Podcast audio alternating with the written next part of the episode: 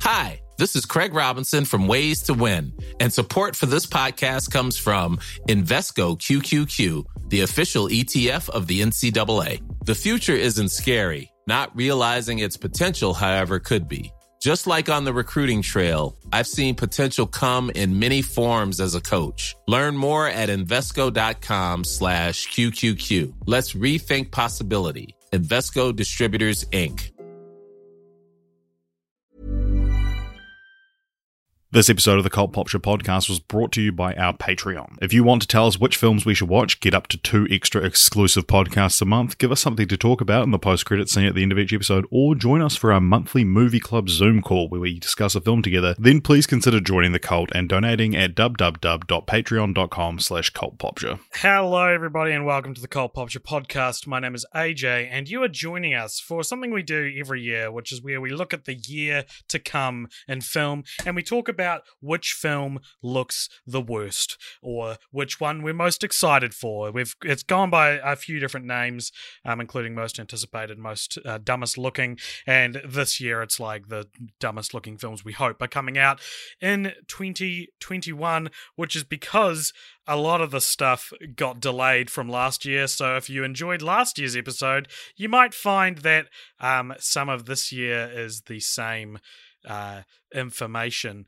Um, and so the, the what uh, one of the problems with making a podcast about the very very uh, unstable landscape that is currently Hollywood um, is that, as opposed to before the pandemic when it was very stable, um, is that a lot of the stuff uh, is being delayed as we're releasing these episodes. And so we recorded this a couple of days ago and already stuff has moved. So in this episode, we do talk about Kingsman, which was pushed to August, and also A Quiet Place 2 was also pushed to late 2021. So we do still talk about them in their original um, release dates, or at least the release dates that were original when we started recording.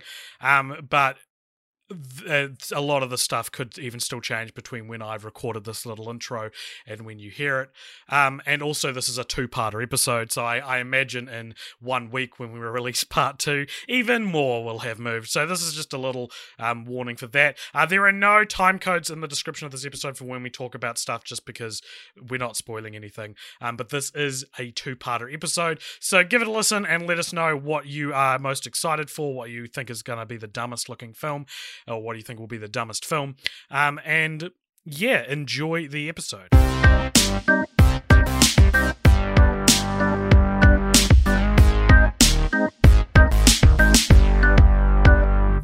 What's up, movie fans? Welcome along to another ripping episode of the Cult Pop Show podcast. I'm your host, DJ Dick Mart, and uh, and I'm joined today by uh, Jizzy Jizz and AJ. oh. I was waiting for like Action Jones or or or Action um, Jones news. Give us an oh. action. De- describe an action for us. Um. Okay. A um a kick is when you take your foot. Stay with me um, you propel it forward or backwards. It can you can do a back kick. Um, in in in a, in a attempt to move or damage something. Dick Mart, you're not you're not great at this. I have to say that that, that was a terrible prompt. Yeah. Why was a bad prompt or was a bad acceptance of the prompt? I I think both, but I'm gonna I'm gonna lay it at your feet because you're hosting. Hmm while I refuse to host any longer. Yes, and welcome to the Cult Pop Show, every to the Cult Pop Show podcast, everybody.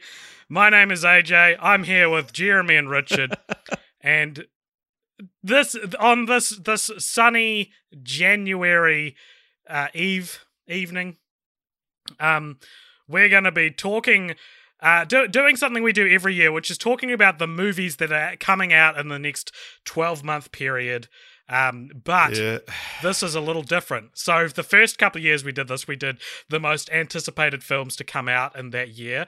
Then last year, um, I suggested to uh, mirror it with the most disappointing films of the year, we do the dumbest looking films of the year. Just so that Um, they're, they're all negative. Yeah, yeah. So it's a more of a negative stance, more of a cynical, new, sarcastic New Zealand position to take. Um, and then um, none of the movies that we talked about last year um, came out. Well, a Have few of them delayed? did, but it was rare. it was a they were the exceptions that proved the rule. Which, as you could you could say, is the dumbest thing.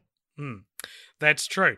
And so we pushed it all we pushed it all back and so this is actually you can actually go just go listen to the dumbest looking films of 2020 episodes um, again instead of this one because a lot of it is going to be covering the same. Yeah, mate, I've got the exact same things to say about them as well.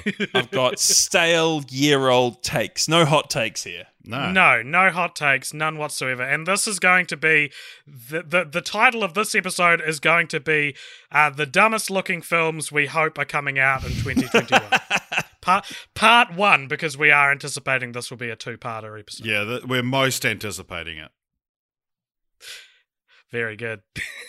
All right, so the way we do this is, and this is by no means a comprehensive list of everything that is coming out in 2021. There's plenty of lists readily available of the movies that are coming out. I've gone through a few of them and I've put them in release order. Um, so there'll be ones that we've left off. Please comment and let us know what your most anticipated films of the year are. Maybe uh, we didn't know about them. Maybe when I read the title of it, I didn't realize the significance of it and I didn't think to do any deeper research. Um, but what we're going to do is we're going to start um, because it's already mid to late Jan now, January, that is the month. Thank you. Um, and so there's a film coming out called Nomadland, uh, which is the new film from Chloe Zhao, who uh, will make another appearance later on in this um, podcast, or probably next episode if this gets broken into two. Uh, but she made a film in 2017 called The Rider, which. Cards on the table I have not seen, but by all accounts it is amazing. Um, and she was she was handpicked by Marvel to make uh, Eternals, uh, which is coming out at the end of the year. Uh, but she had made this little film called Nomadland, which is um, Frances McDormand plays a widow, a a nomad um, who just kind of goes around being a nomad, and uh, a lot of the supporting cast are played by actual nomads, which is kind of one of the things that Interesting. film's been praised for. This is um, one of those films everyone's like, people are just saying, you know, when Chloe Zhao wins uh, Best Director, when Frances McDormand wins Best Actress, uh, when this film wins Best Picture, it's kind of a given at this point that this is going to do very well at the Oscars. I'm very excited to see it because I've heard so much about it. But I would love to know, uh, Jezzy and uh, Big AJ, what are your um, what are your opinions on the film? Have you heard of it? I have heard of it. I've seen the poster for it. I've seen the like kind of a screenshot of Frances McDormand. It's a very blue looking film. Um, I Mm. I know almost nothing about it. You've told me the most I've heard about it just now. yeah, If it's if it's go if it's gonna win Oscars, I imagine we'll probably see it for our Oscars Yeah. season later on this year. Which, um, worth pointing out, the Oscars season this year um, normally would be kind of doing them around now, but uh, Oscars season, the Oscars aren't until April 25th this year, and the 12 month period uh, when, with which films are eligible, which is normally just a calendar year, has now been extended to 14 months, you to the end of February to get a film out. I'm sure we'll go into this more uh, come April when we start covering uh, Oscar season, but uh, yeah, and and essentially to be eligible, normally you have to screen in a theater in Los Angeles, but now you essentially just have to prove that you intended on doing that, and um, if you weren't able to because of the coronavirus pandemic, which um, you know is the reason, The dog ate my theater in LA. yeah. So, Jeremy, what about? Have you heard of Nomad Nomadland? I haven't. No, I I um uh, have taken an interesting tack this year going into this podcast. I have consumed almost zero news outside of what is delivered to me by BBC, By mainstream Washington media. Post, yeah, mainstream media. I have not gone looking. I on like any- to call it something else between the three of us. I don't call it mainstream media. I call it something else. I'll leave it up to the listeners to figure it out.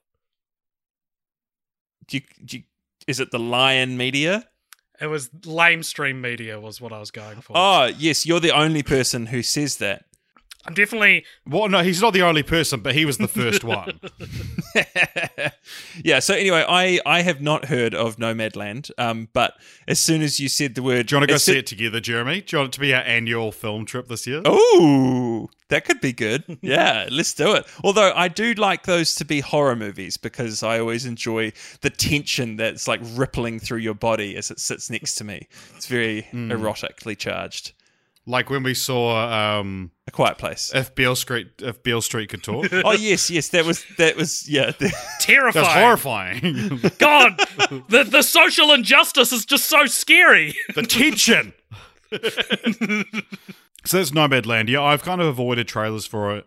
Um, I tend to these days kind of just go, well, I'm probably going to see it. I don't, you know, I don't need to be convinced to see it by by any kind of marketing. Yeah. I've just heard it's very good, so I'll just see it anyway. I think that Frances McDormand is one of those actors that she's she's gotten into a place where um, like there's some directors, some actors that and some um, screenwriters that whatever they choose to do is just always going to be very interesting.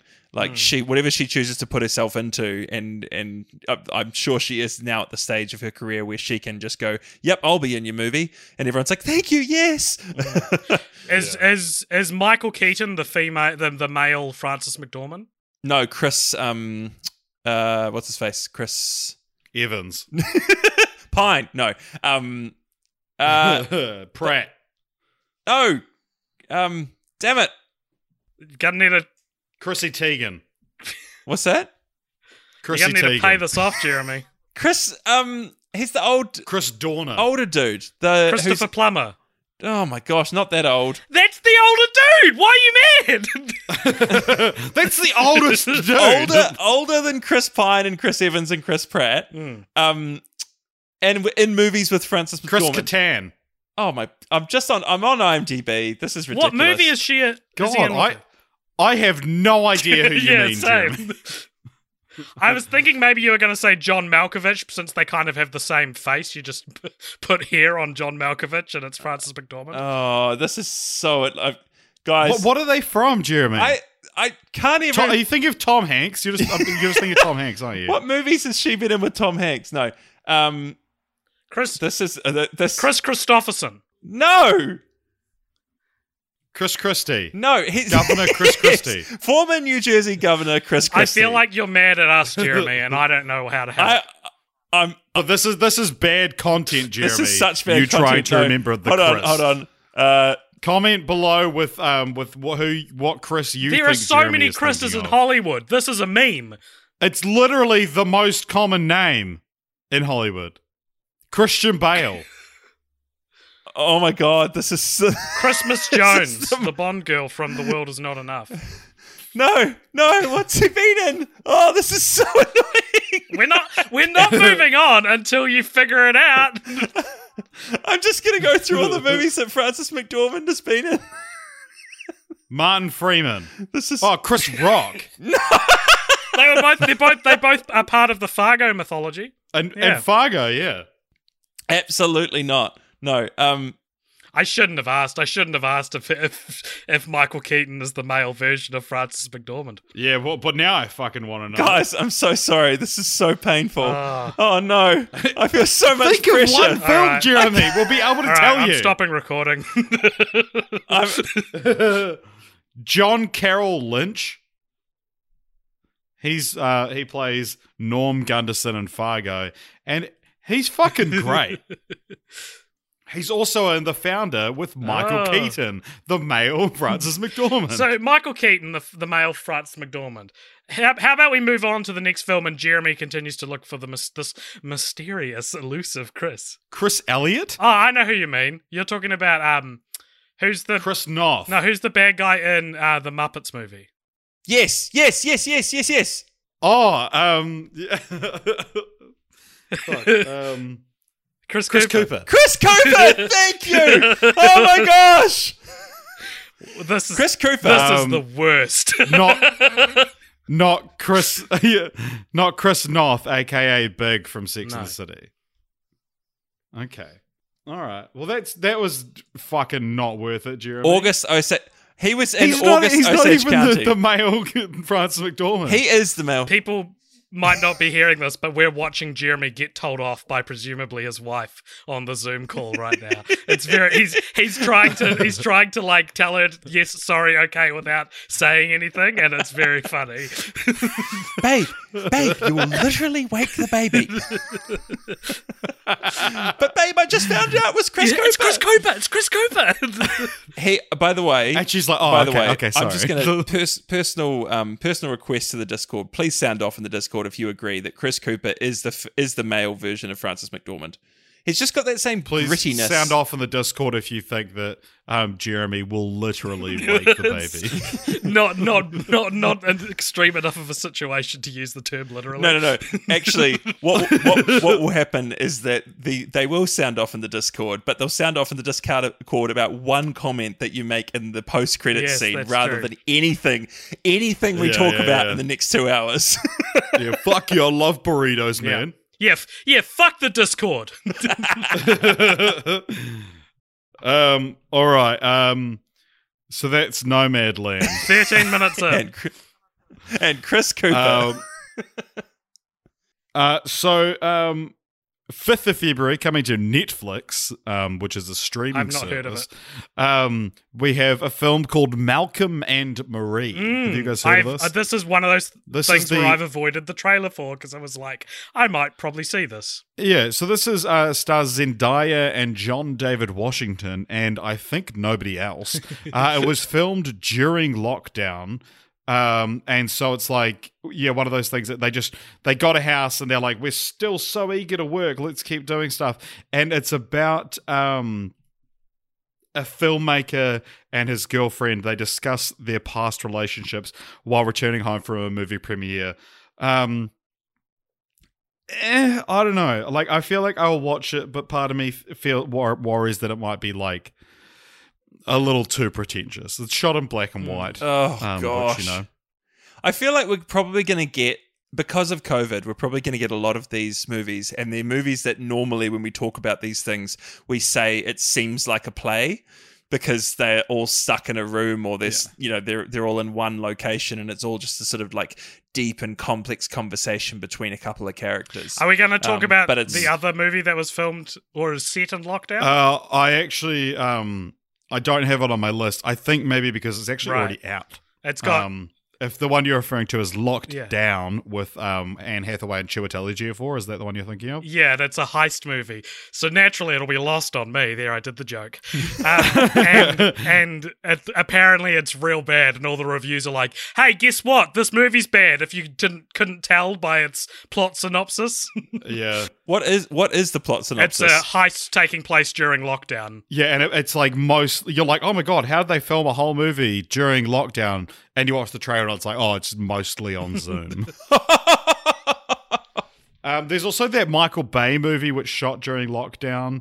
Um, I believe um, it might just be a um, uh, produced by him, but it's um, they got into quite a lot of trouble for shooting during lockdown. Songbird. Michael Bay getting called, into trouble. starring um, Kiwi KJ Apa.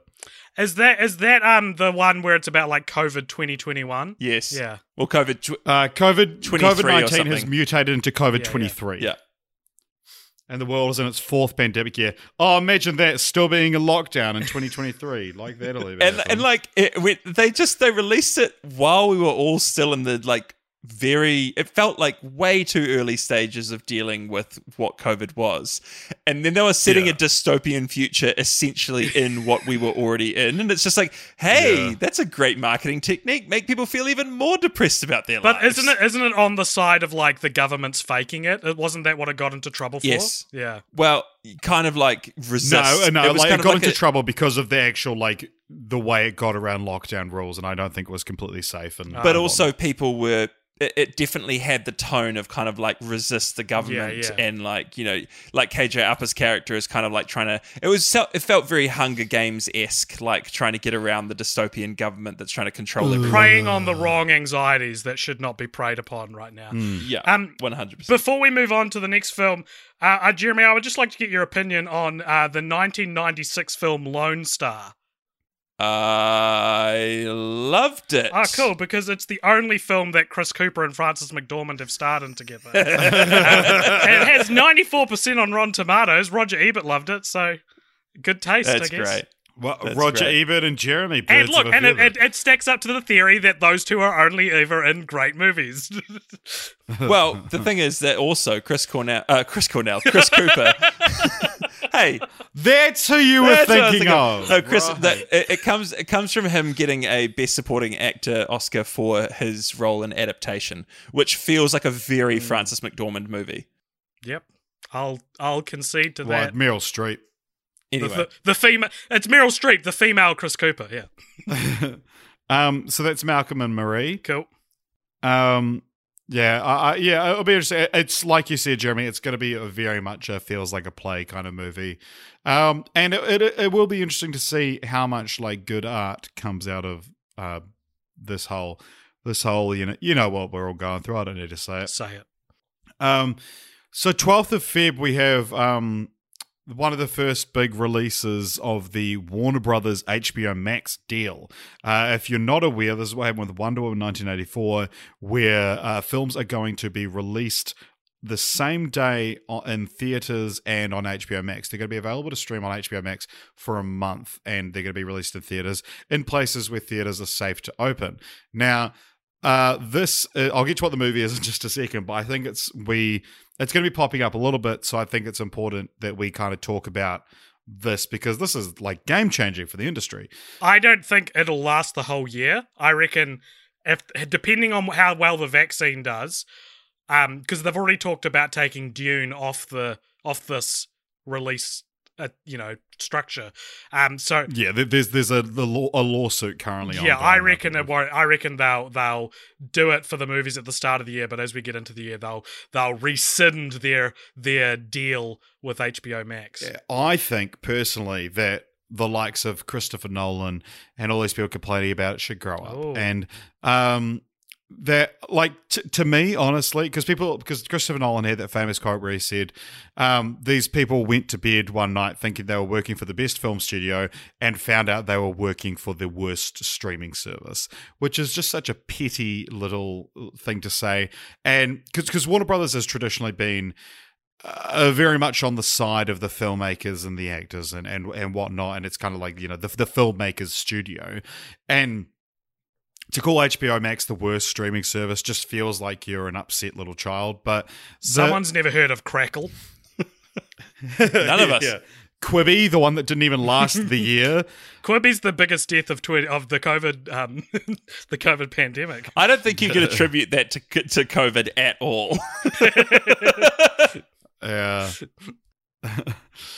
um, but yeah, like to me, this is uh, Warner Brothers and HBO Max being like, okay, America fucked up this pandemic real bad. How do we not punish the rest of the world for this? And this is like, look, if you're in a state where it's safe to go to the movies and you feel comfortable going to the movies, by all means, go. But we, like honestly, they're just going to be making. There's there's they, they're still making movies.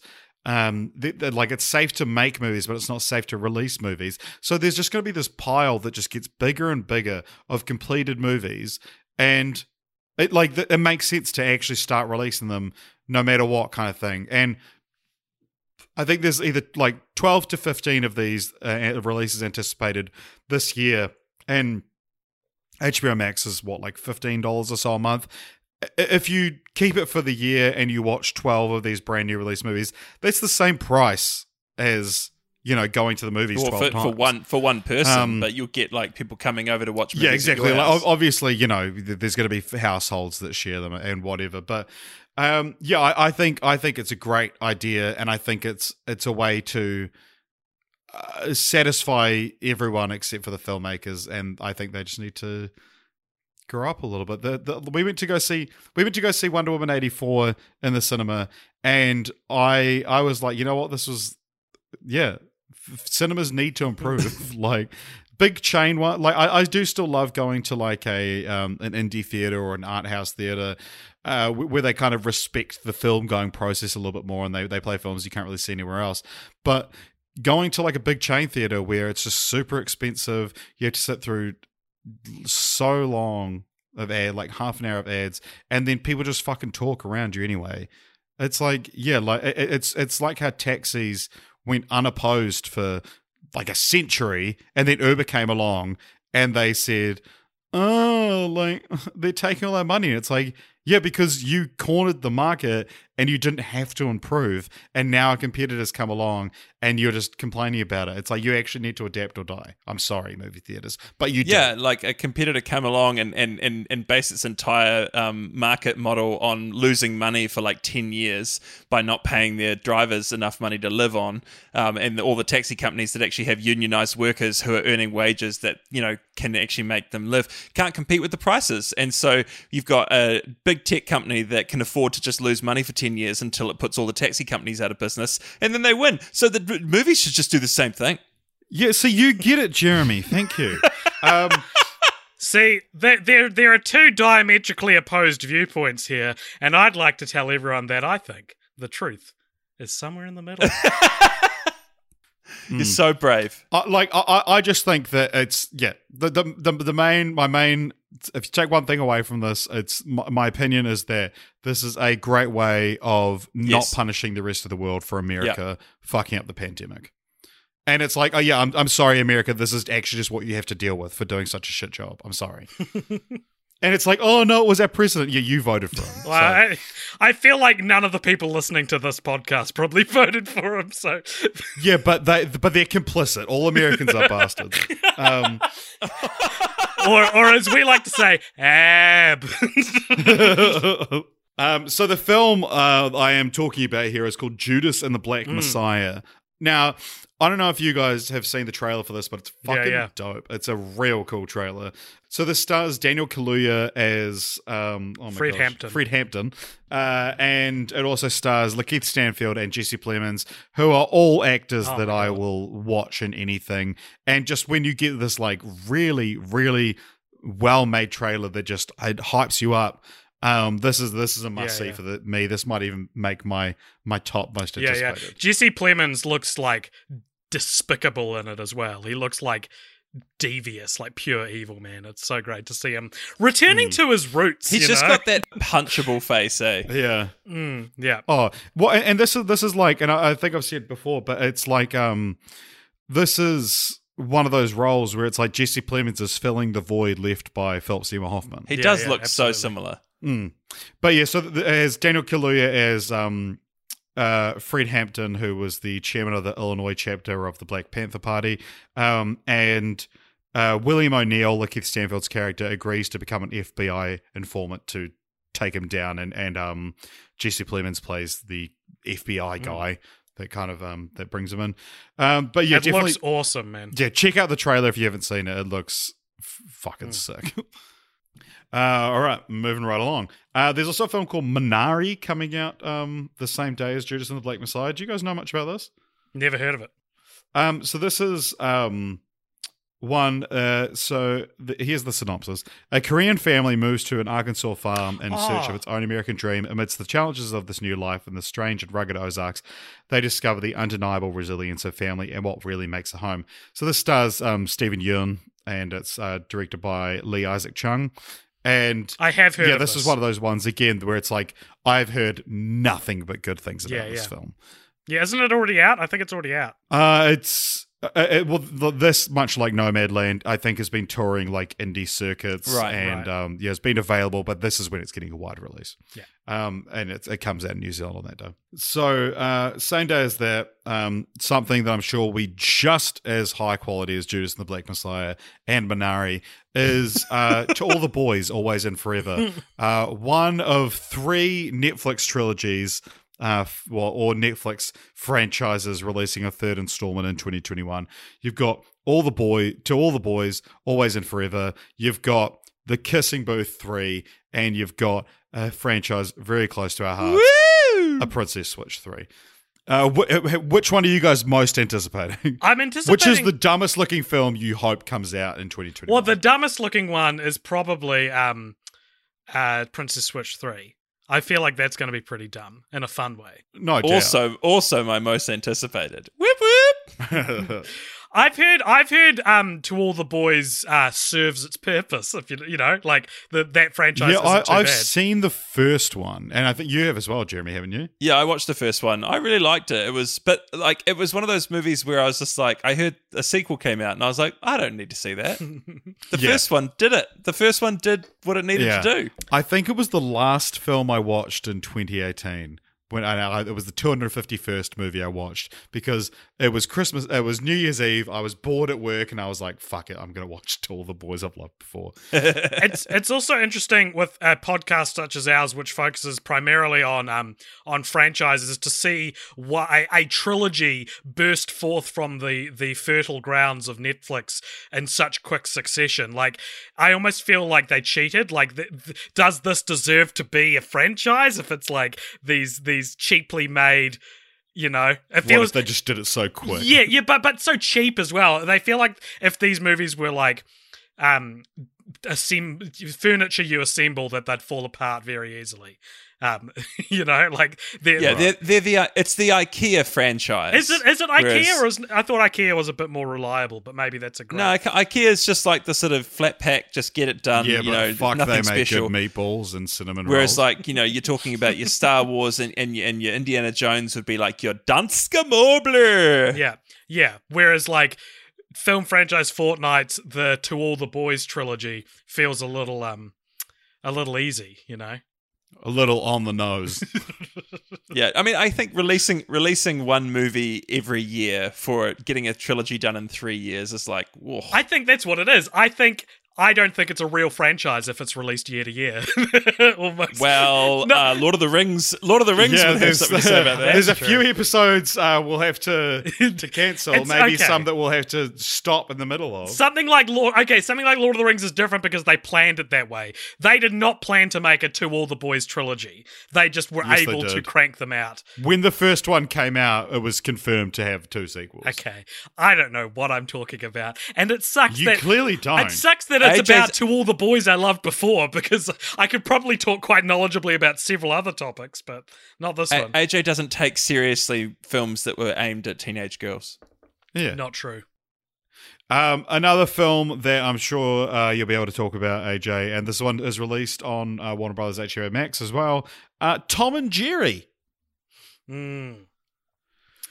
I- Very lukewarm response from you two. Is this live action? Is this live action?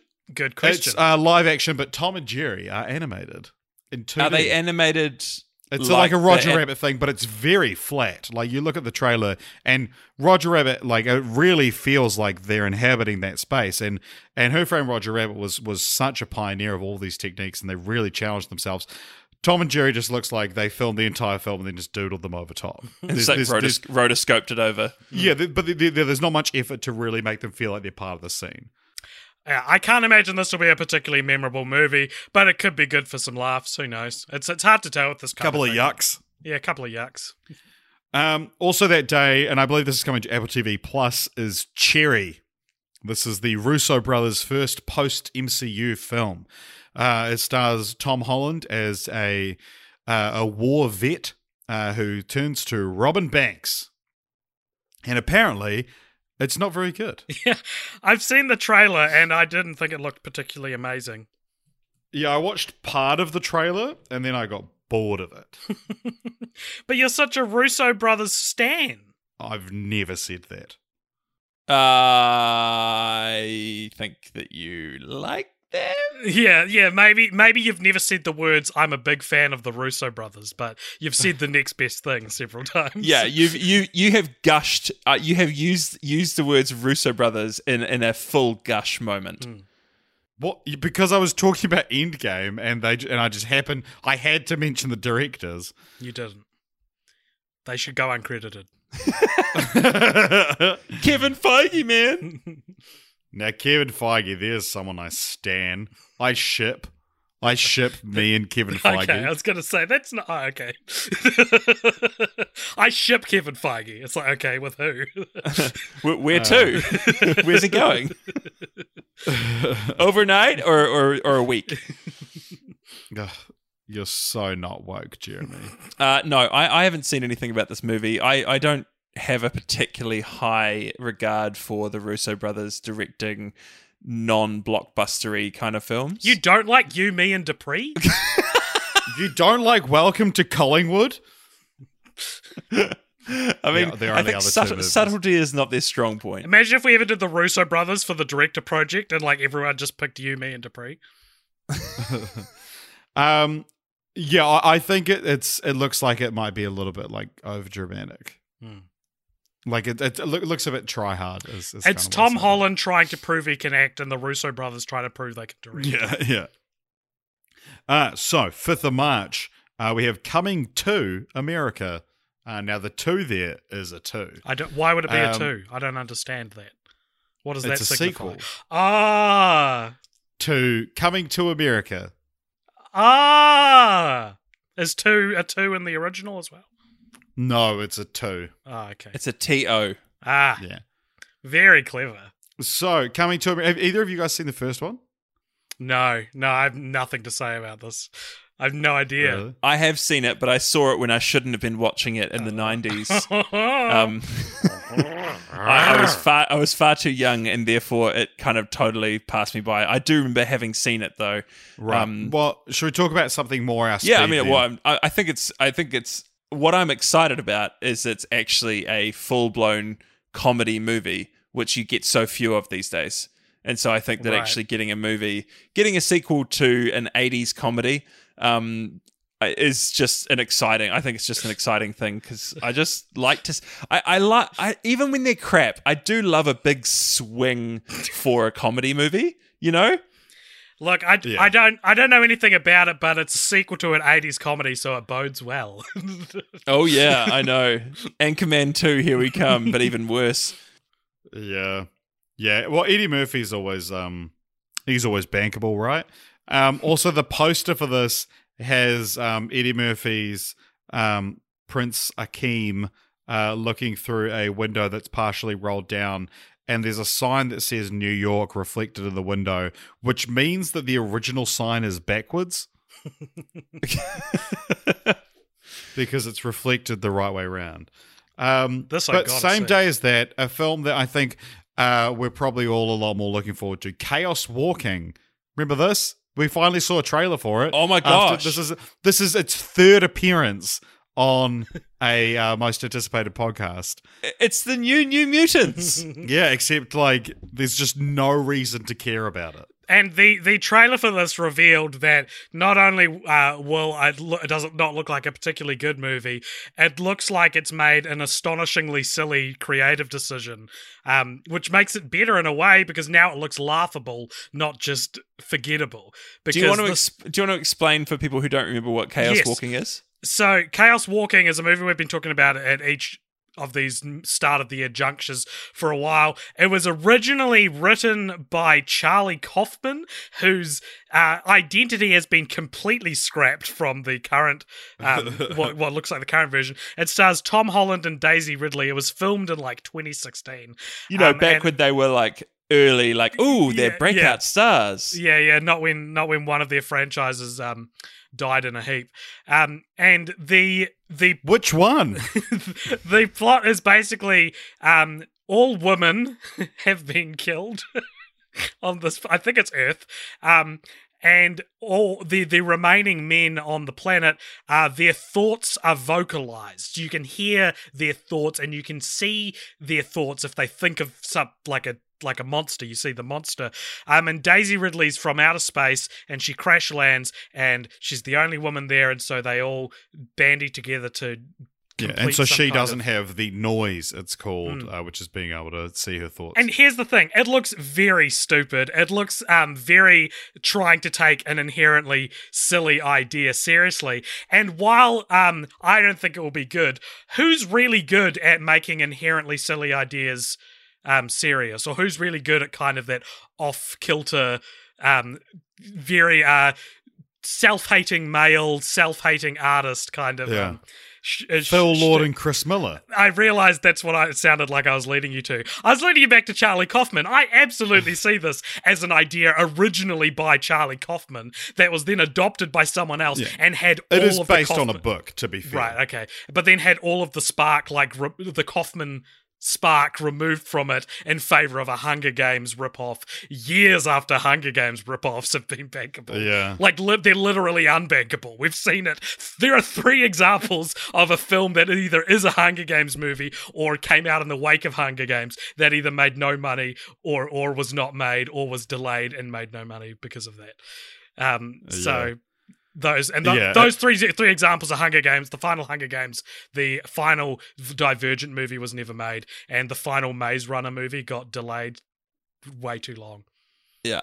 I Mm. I think it's just a lot of effort to go through to justify why your film doesn't pass the Bechdel test. It's like, no, no, no. All the women were killed Oh and they had to import a woman.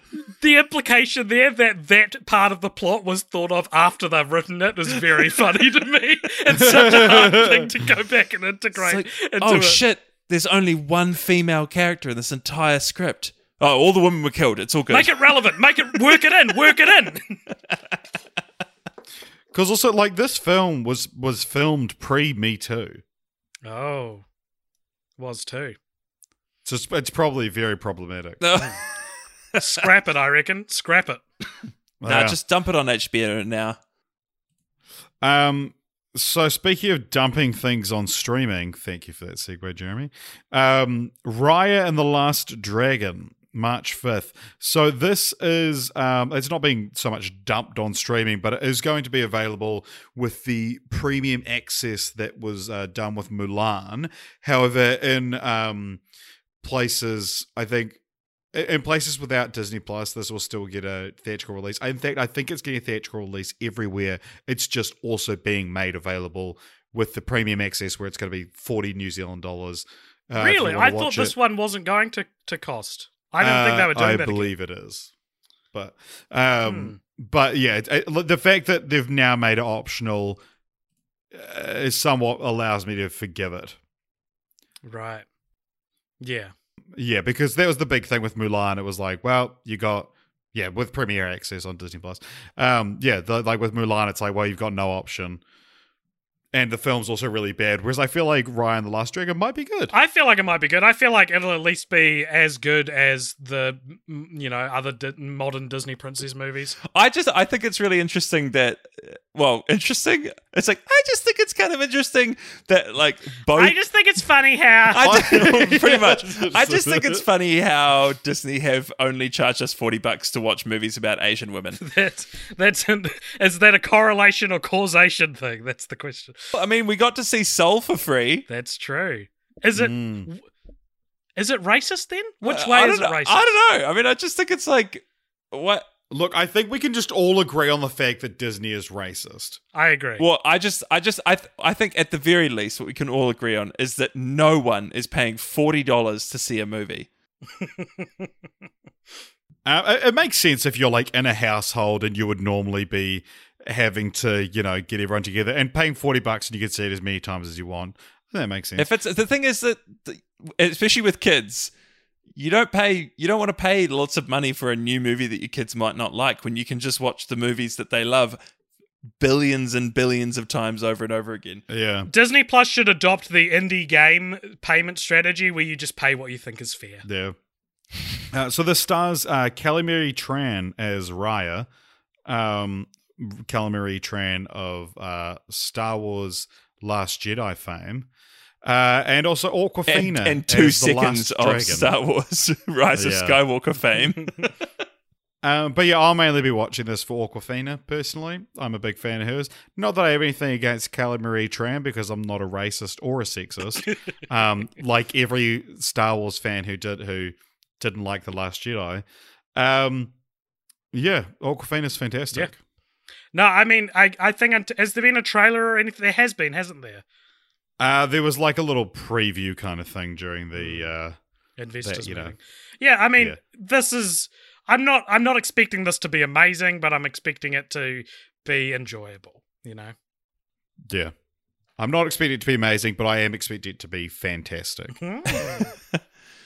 I, I think what's really interesting is that you see through Disney's history, the golden ages are where they go through the periods of doing these kinds of very um, well known or kind of embedded in culture fairy tales.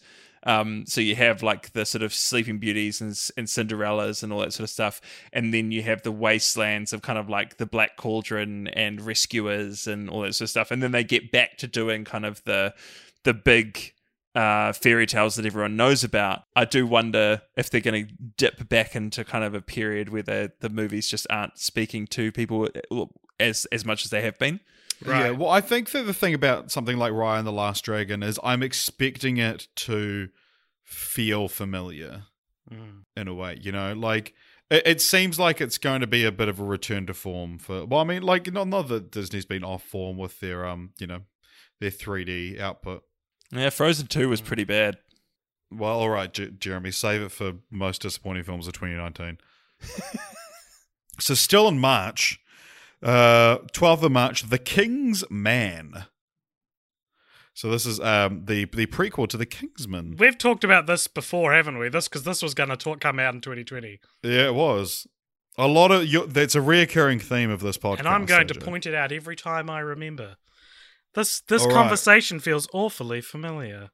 So the Kingsman, I'm excited for this. The trailers haven't excited me particularly, but uh, I, Kingsman is a guilty pleasure of mine, and it'll be fun to see Matthew Vaughn going full Matthew Vaughn in, uh, you know, you know, in a period piece. I feel like the and this is no fault of anyone's except uh, the way I've I've hardwired my brain. I feel like I can only be like excited about a certain movie for so long before the I I reach a dip. I know what you mean. and and for for things like the King's Man, it's like I, I could have gotten on the hype for this, but like because it's taken so long, and I saw the trailer like a year ago, it's like I don't know. I'm just I'm I'm not gonna not see it or anything, but it's hard for me to get excited when Yeah. um I my the the usual life cycle of being excited for a movie has expired because of everything getting delayed. Yeah, I know, I know what you mean, and I think as well, like the fact that the, so the first trailer for this was like very serious, Hmm. and then the second one had a bit more of the kind of fun action that we expect from a Kingsman film, and yeah, the the, the whiplash of those was weird because it was it was interesting seeing the first trailer and being like, oh wow, it's like a serious Kingsman movie, and then seeing the second one and it's like, it's not at all, and then the third one, it's like, is it both? I'm just looking forward to the end of the movie when we figure out what other horrendous, like disgusting thing Matthew Vaughn is going to do to a female character. Yeah, I I genuinely I'm really excited to see what that is in this film. there's, there's always one. There's always one. There's one moment in both Kingsman's mo- Kingsman movies which Do you want to explain both of them? No, I don't. But I'll say they feel too inappropriate for the movie that they're in. That happens. Feel too both inappropriate for this podcast. I, I I like it in the first one. I think it's very funny in the first one. Well, listen to any other podcast we've talked about Kingsman to find out what that moment is, because I'm pretty sure we bring it up at every single time, every single one. Um, so a week later, we have a film called, which we haven't seen anything for yet. I didn't realize it was coming out so soon, but it's called The Unbearable Weight of Massive Talent. this looks great. Uh, s- I mean, sounds so great. this, uh, have you heard about this, Jeremy? no, tell me. Uh, so this stars Nicolas Cage as Nicolas Cage. Oh, yes. Um, so it's an obsessive fan forces actor Nicolas Cage to recreate his most famous characters and scenes during a birthday party. And it's a, a down on his luck Nicolas Cage who is dying to get a role in a Tarantino film, and he attends like a Colombian drug lord's birthday party or something like that. Uh, so does that mean Tarantino's going to be in it? Uh, I don't think so. It does have Pedro Pascal in it. Um, That's the next best thing. oh, he's he's the Mexican billionaire and Cage's super fan who sends him one million dollars. and Neil Patrick Harris and Tiffany Haddish. Yeah. This is great. This sounds like it'll be a very fun movie. One of those like I reckon this will be the Borat 2 of this year. Do you know what I mean? Like the the kind of like it's hard to believe it got made and feels like it's about something that no one's ever made a movie about. And, like I feel like this is this is promising, even though I have I have heard about this for a while. No, I, do you know? I feel like this is going to turn out more like a glimpse inside the mind of Charles Swan the Third. who's that?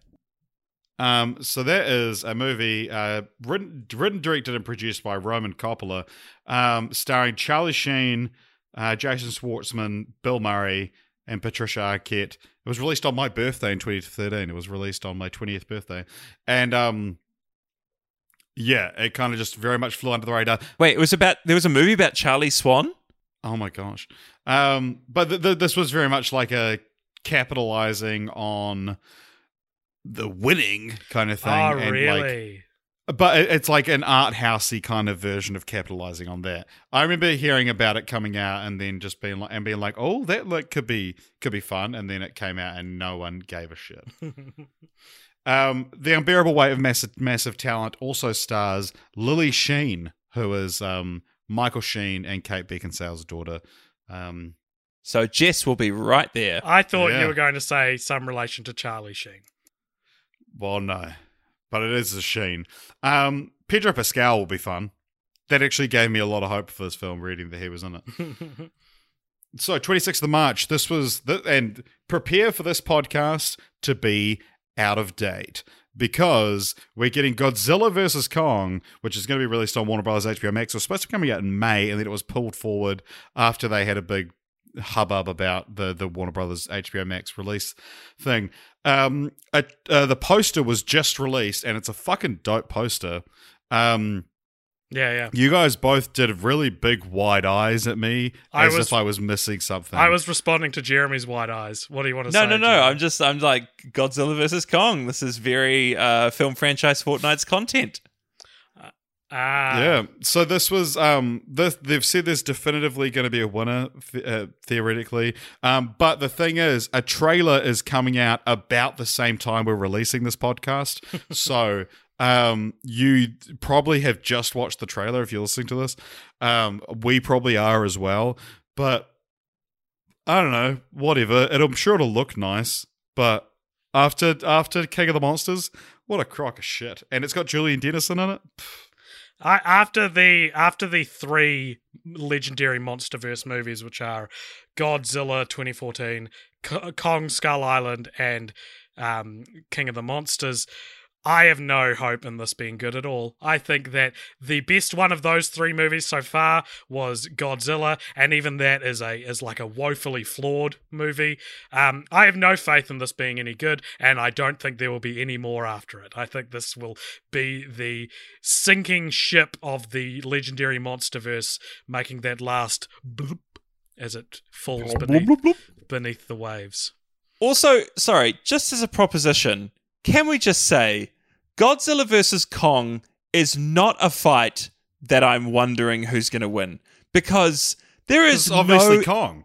there is no effing way that a large primate will be able to defeat an enormous dinosaur that breathes blue fire. Now, Jeremy, did you say effing instead of fucking because you might wake your daughter and she might hear you swear? Is that why? No, that no. you seem so mad. You shut Yeah, up. he does. this is like Dad Jeremy getting angry at us. no, it's not Oh, funny. it just it, Oh, it's just dang it all to heck. uh, they they made Kong in Kong Skull, Skull Island bigger than he normally is, and that's also set earlier. So they're trying to do. I think they're trying to do a bit of like a, he wasn't fully grown in that, um, but th- th- there's potentially going to be some scaling up of Kong. Uh, I- I'm sure it's going to be. There's going to be some third kaiju that they end up teaming. Un up. unless unless what you say what you mean by scaling up is that he's literally going to grow scales and kind of armor plating on his That'd body. be dope. Because he's currently like a fleshy mammal. He may be big, but he's still a fleshy mammal. He could still Like, take you, Jeremy. he could, but I'm not Godzilla yet. One day. Anyway, I just think what a what an absolute crock to like pit Godzilla versus King Kong just because they're two monsters that you have the rights to. Uh, all right, second of April. Nobody is releasing. Oh, the um uh, Bob Odenkirk's Taken. The Um, Bobo Denkirk. Yeah, Bob Odenkirk's. Uh, have you seen the trailer for this? Anybody? Yeah. Yeah, Jeremy. No, I, I, I mean, you just said Bob Odenkirk's taken, so I'm imagining that it's Yeah, it's like John Wick, but with Bob Odenkirk. that's Yeah. amazing. yeah, it looks all right. I mean, I'm sure it'll be, you know, Fine. Not, nothing, in- nothing incredible, but like I'm looking forward to it. I, I really like jo- uh, Bob Odenkirk, and I think this looks fun. It's fun when the when the poster released. Um, someone on Reddit was like, "There's gonna be a scene where um." Where someone says to Bob Odenkirk, "Who the fuck are you?" and he's going to say, "Me, I'm nobody." And then that scene was in the trailer, which dropped an hour later. so this person knew. Yeah, Um, so this is um the second film from the guy that directed um Hardcore Henry, right. Yeah, yeah. the the the POV film. Um, who was also the cinematographer for that, and I guess he played Hardcore Henry. Maybe I don't know. No, Hardcore Henry, and that was um. Oh no, No, yeah, Sharlto it was him. Copley was in the movie, but he was like the Yeah. guide. Wow, Sharlto Yeah. Copley is a name that I have not heard in a while. And it's so fun to say, and he's Eh. not in enough. And yeah, and he's a good screen presence. Yeah, yeah. Actually, back, remove Sharlto. remove Andy Serkis from everything and just put Sharlto Copley in that. My precious. Nobody likes you. so Sharlto Copley's uh, most recent film was a film that came out last year called The Last Days of American Crime. Um, it's uh, it came out. It, it has violent content and depictions of police brutality, and came out during the George Floyd protests. Um, many critics labeled it one of the worst films of all time, and it holds a zero percent rating on Rotten Tomatoes. oh my god.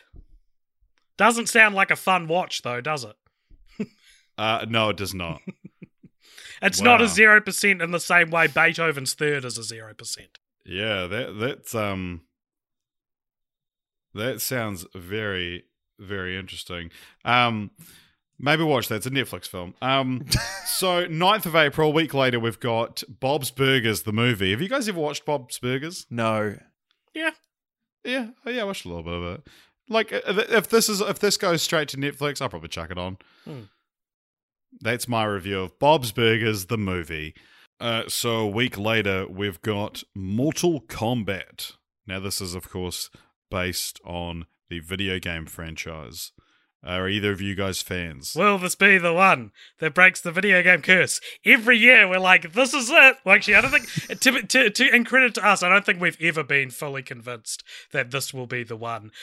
It's, it's so amazing that it hasn't been broken yet, though.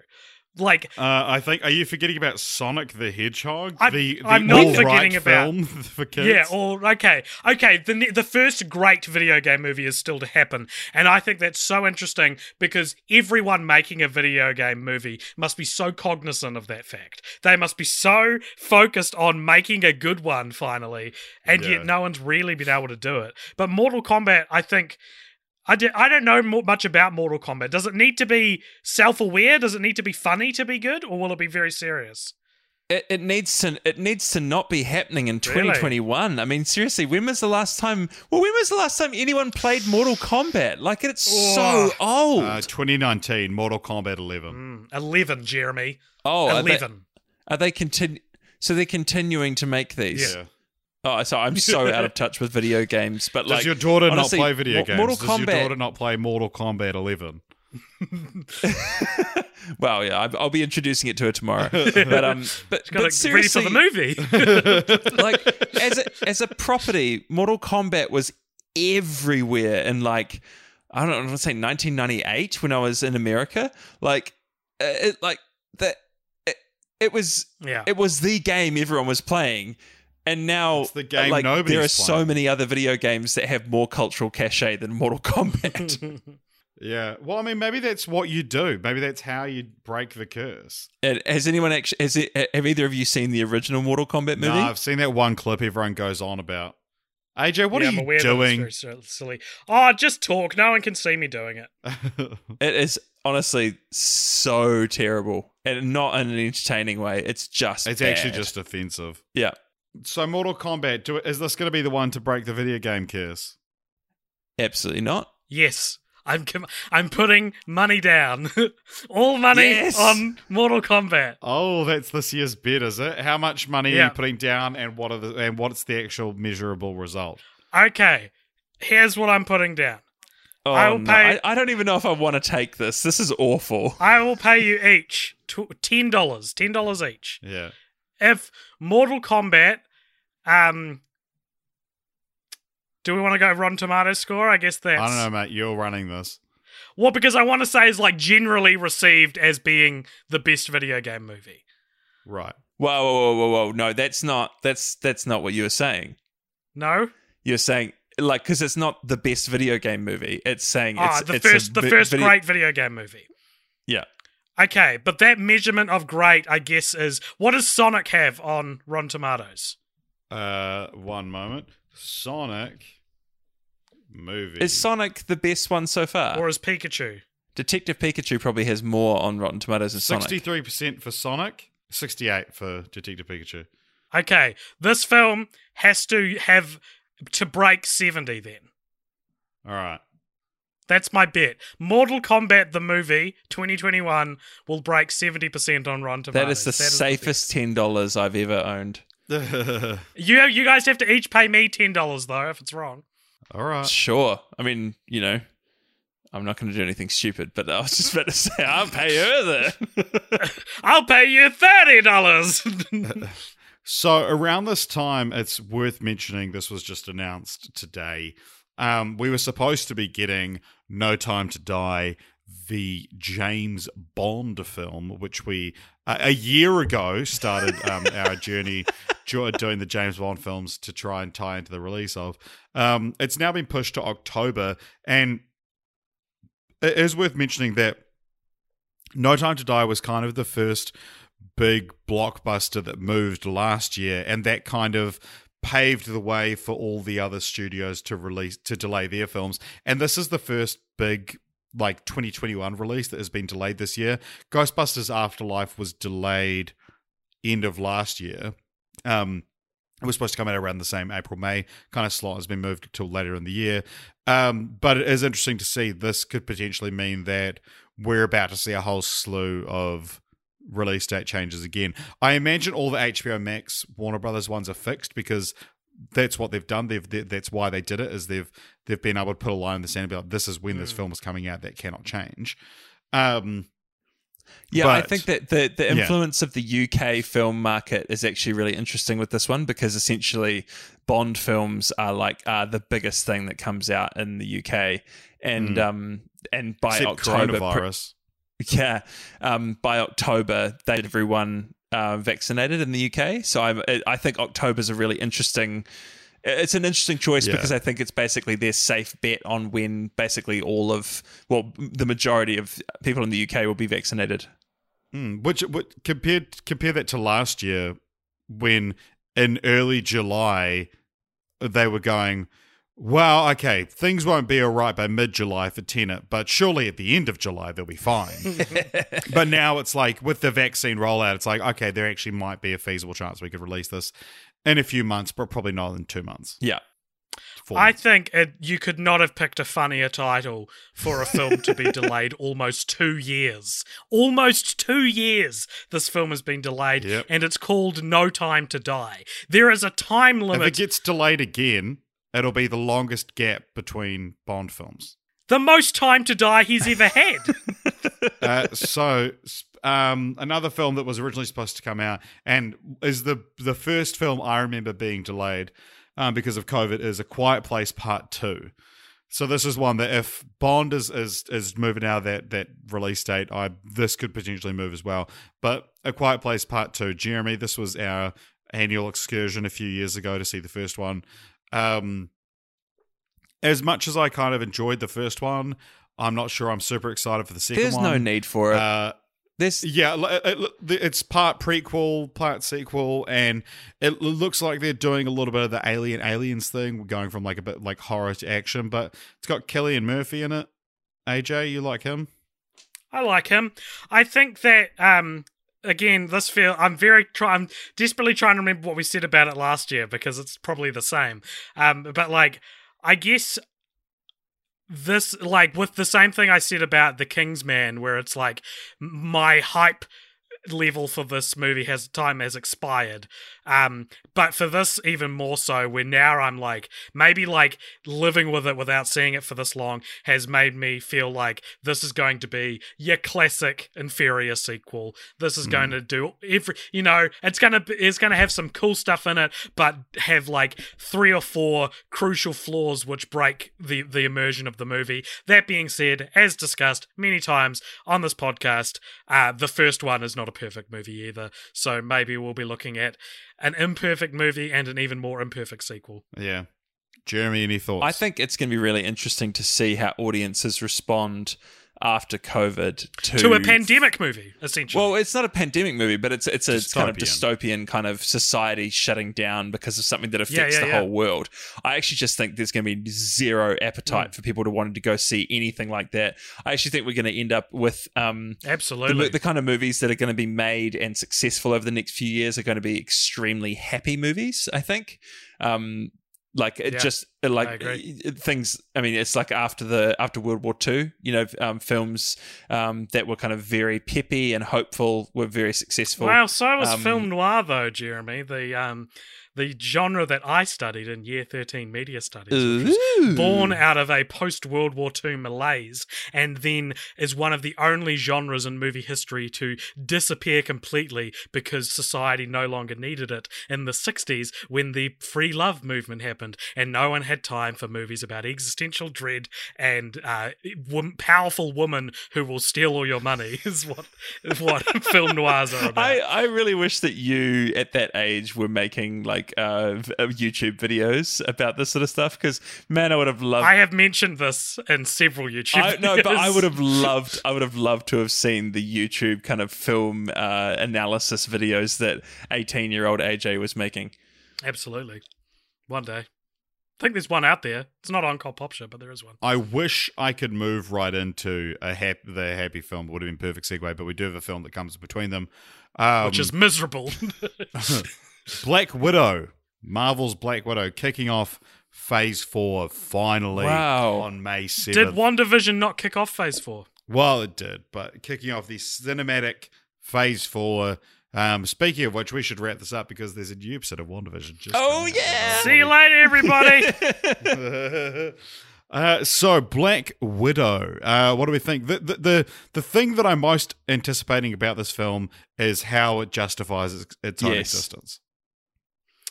I mean, this is it's. I apologize, but this is the conversation we've been having about this movie for two years, right? It's like why? What a weird place to release a Black Widow movie. And as I can't remember if, if we had this on the last time we talked about this or not. My theory and and many people's theories, I think, is that what it's going to do is is introduce Florence Pugh, um, and she will pick up the mantle of Black Widow moving forward in the MCU, and that's why we got this movie now because the Black Widow uh, series, you know, Black Widow two and three, will follow Florence Pugh um, post Endgame.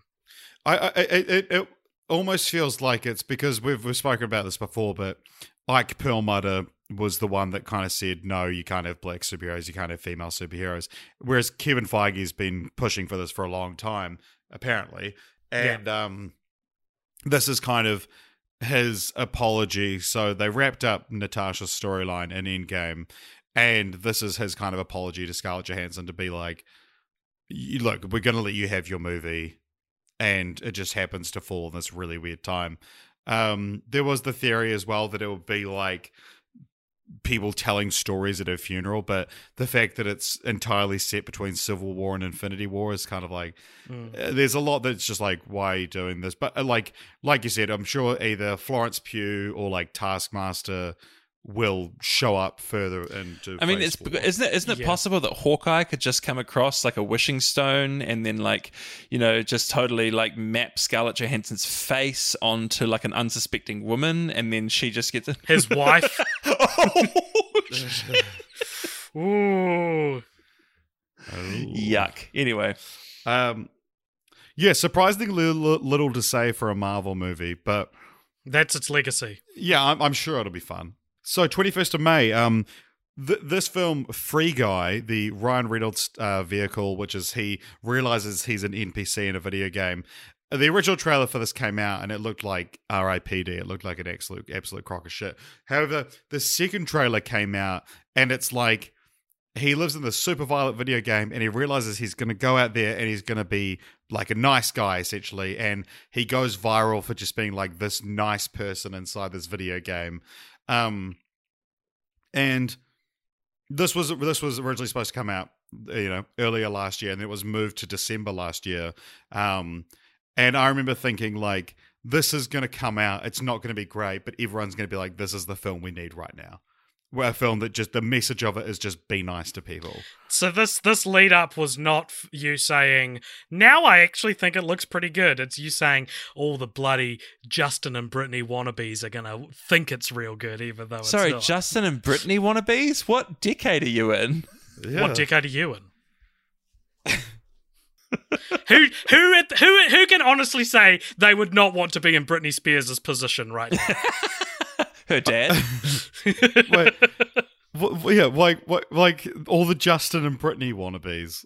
It's a South Park reference. It's it's a shorthand to how to talk about normies. Granted, twenty years ago, but still, Ah, still, it still that's works. so God damn it! Bad. Oh, what? Why would you what? Whatever. that? Whatever. Uh, Fuck you. anyway, fuck all uh, y'all. anyway, yeah. So all the Justin and Britney wannabes. Um, yeah. Well, I like. I think maybe it's- I meant maybe I meant Justin Bieber. Maybe that's the Justin I was referring to. All you Justin and Zendaya Yeah. wannabes. Yeah, yeah. um, but it's like I have to find a relevant Britney. I meant these two. I meant these two. uh yeah i mean i think it'll be it'll be it'll probably be a fun watch it, it's it's i think a lot of us are getting ryan reynolds fatigue Well, I think, yeah, Ryan Reynolds doing that Ryan Reynolds character. It's pretty insane, isn't it? Like, Mm. I guess this has happened all through movie history. You look at like Jim Carrey and stuff, but it's like, it's pretty funny to have a Ryan Reynolds um brand yeah. Archetype. Richard, why do you keep licking your pop filter? um i'm not actually licking it i'm just i'm moving my tongue in front of it and i'm it's just to get a reaction out of you Okay. Mission accomplished. And Jeremy, what are you tearing up? What are you doing up there? All right, mum. It's well, I can I can dance hear it while Richard's talking about his his opinions. Well, put it down as, a, as a piece of bubble wrap. The sound integrity of this podcast must not be besmirched. same day as that uh we're getting spiral from the book of saw starring chris no, rock thank you.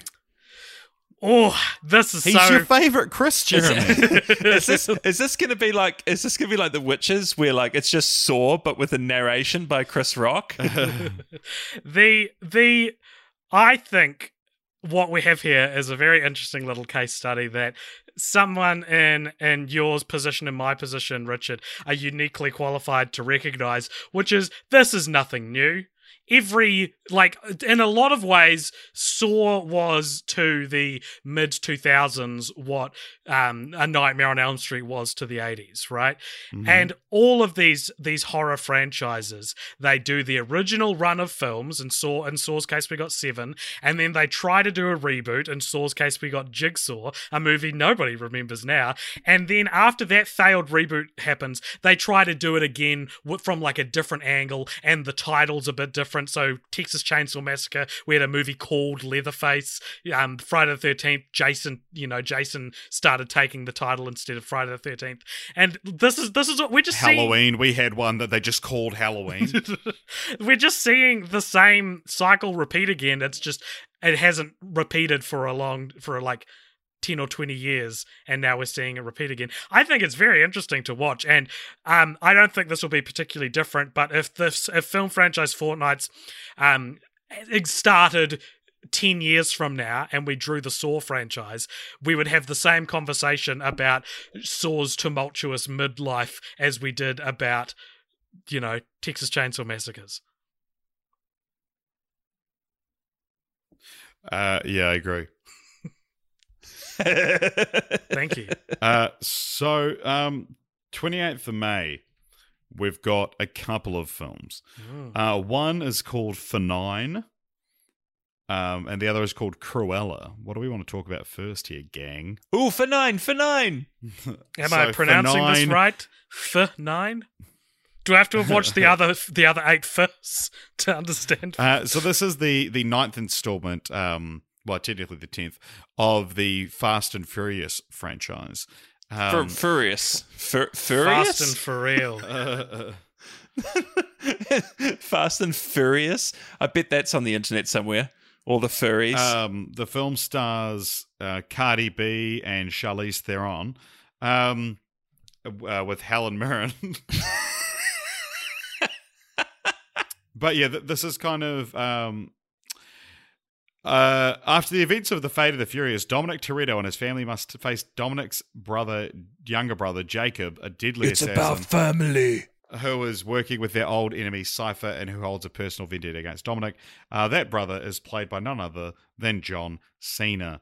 Um, this uh, episode of the film of the the Fast and Furious franchise uh, also features the return of Jordana Brewster, who played um, uh, who played Paul, Paul Walker's Walker's wife. partners uh, partner in the film.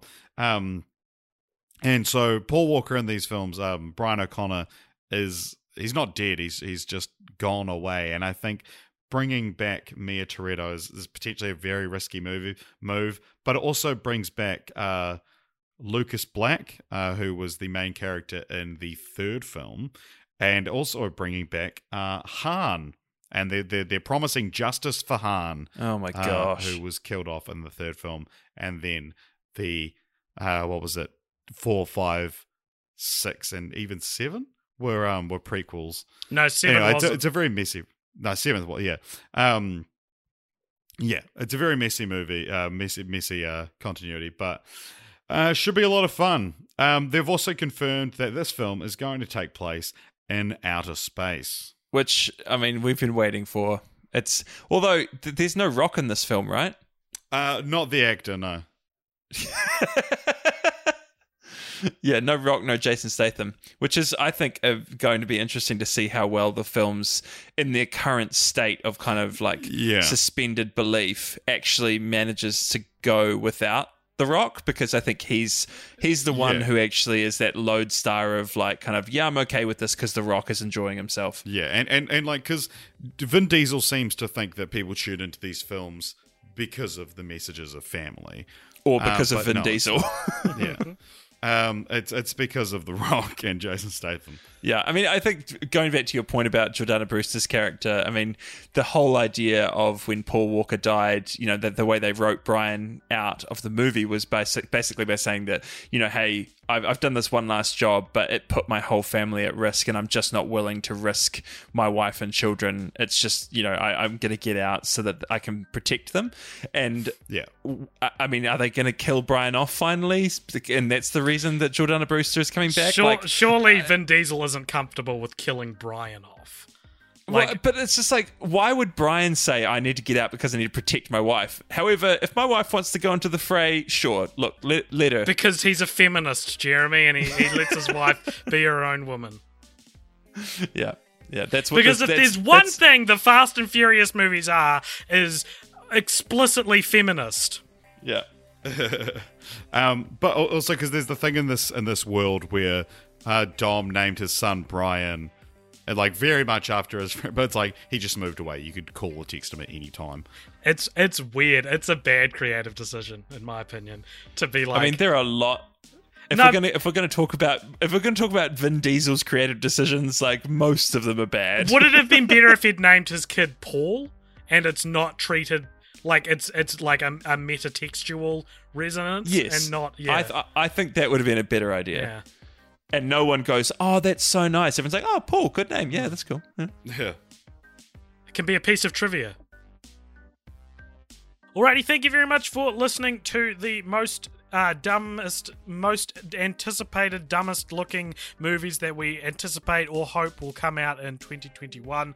This is part one of a two parter episode, so tune in next week for part two. And if you liked this episode, please consider uh, supporting Cult Popture in all the places you can. You can uh, like us on Facebook, you can follow us on Twitter and Instagram, you can subscribe to us on both our YouTube channel and Cult Popture 2, which, if you listen to the podcast on YouTube, is where you're listening to this. It's where we put everything that doesn't quite fit being on the main channel. Um, you can also join our Discord and talk about this stuff with us. It's the best way to keep in contact with us, um, and that is in the the show notes uh, of the episode.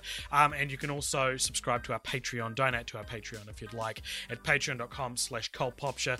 Uh, but until then, uh, we'll see you next week. Actually, I'll see you in just a few seconds for the post-credit scene, which is coming up with Richard and I right about now.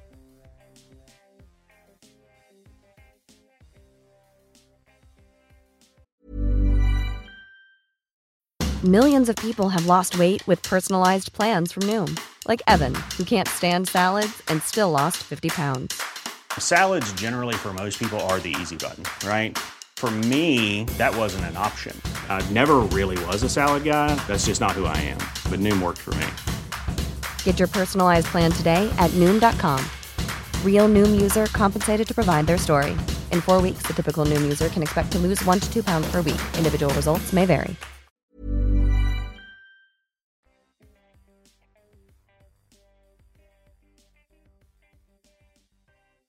Alrighty, alrighty, righty. Welcome back, Richard. You you were gone for the outro, but you're back now I for am. the post credit scene at the end of this episode. The post credit scene, by the way, is a little extra scene at the end of each episode where we talk to our patrons. We talk to, to people over at patreon.com slash cultpopture who donate $5 or more a month, and they give us something to talk about in our post-credits scene. And this time, the post-credit scene is brought to us by Nick Jones, um, a, a, a long lifetime fan of Popture, actually, because it's my brother. Um, Thank you for being a supportive brother, Nick. Um, and here is the uh, the question he poses us. He says, "What are each of your most hated storytelling tropes slash cliches slash techniques, and why?" Uh, this is pretty interesting because a um, you know, like a, a video essay slash movie analysis channel such as us kind of relish these tropes because they're Yeah. fun to point out and explain how they work. Usually we're in favor of tropes. Um, Yeah, I can't really think of any that I actively hate um, because there's ones that i- like ones that you would hate often show up in bad movies kind of thing and so Mm. you see it in a movie and you go "Ha," like things like you just don't get it do you like i now get a kick out of seeing that or in english duck come on Yeah, yeah, yeah, yeah, yeah, yeah. We're not so different, you and I. yeah, a lot of those like lazy writing ones. But I, I will say though, the, the ones I I think about um more often like my favorite ones. I can tell you my favorite like um uh it's like a it's not so much a storytelling cliche or trope, but it's like a a trope used in film quite a bit is um revealing that um, music you thought was non-diegetic is actually diegetic. Um, So it's things like a character's running and they're listening to headphones and it's got playing some upbeat music and then someone interrupts them and they pull out a headphone and the music like cuts out on like the left hand side and then Right. or like um someone will turn off a radio and you realize like oh it was actually playing in the scene i always get a kick out of that Mm. Nice. Um, I was reminded of a trope I dislike the other day because um, I saw one of those, you know, those Jane Lynch memes that were big a few weeks back. They were like, it was like I'm adapting the sentence. yeah Yeah, it was. It was like I'm going to create an environment that is so toxic, Hmm. but it was changed. I'm going to da da da da. And I saw one that that was like Shakespeare be like, I'm going to create a misunderstanding that is so easy to resolve. Um, and I was so struck by that because I haven't read a lot of Shakespeare, but I did have to read Othello in year 13 English.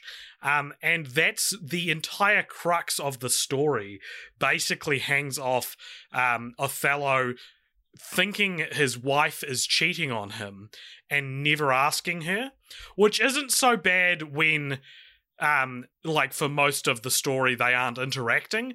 But there's a scene where they sit uh, she- uh, he's like sitting at the edge of her bed and he all but says i know you're cheating on me and i'm going to kill you for it. And she never once goes what are you talking about like she has no idea. She she just sort of senses that something's up, but never says what are you actually mad at me for.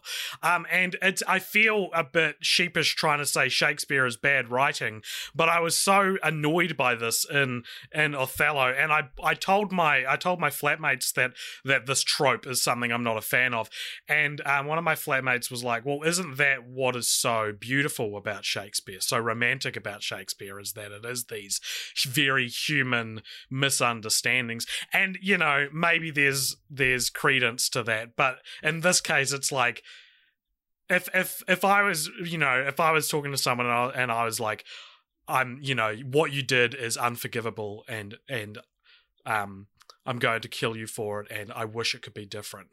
You're telling me the other person isn't going to be like what did i do and that's what apparently a lot of Shakespeare is like, but especially Othello.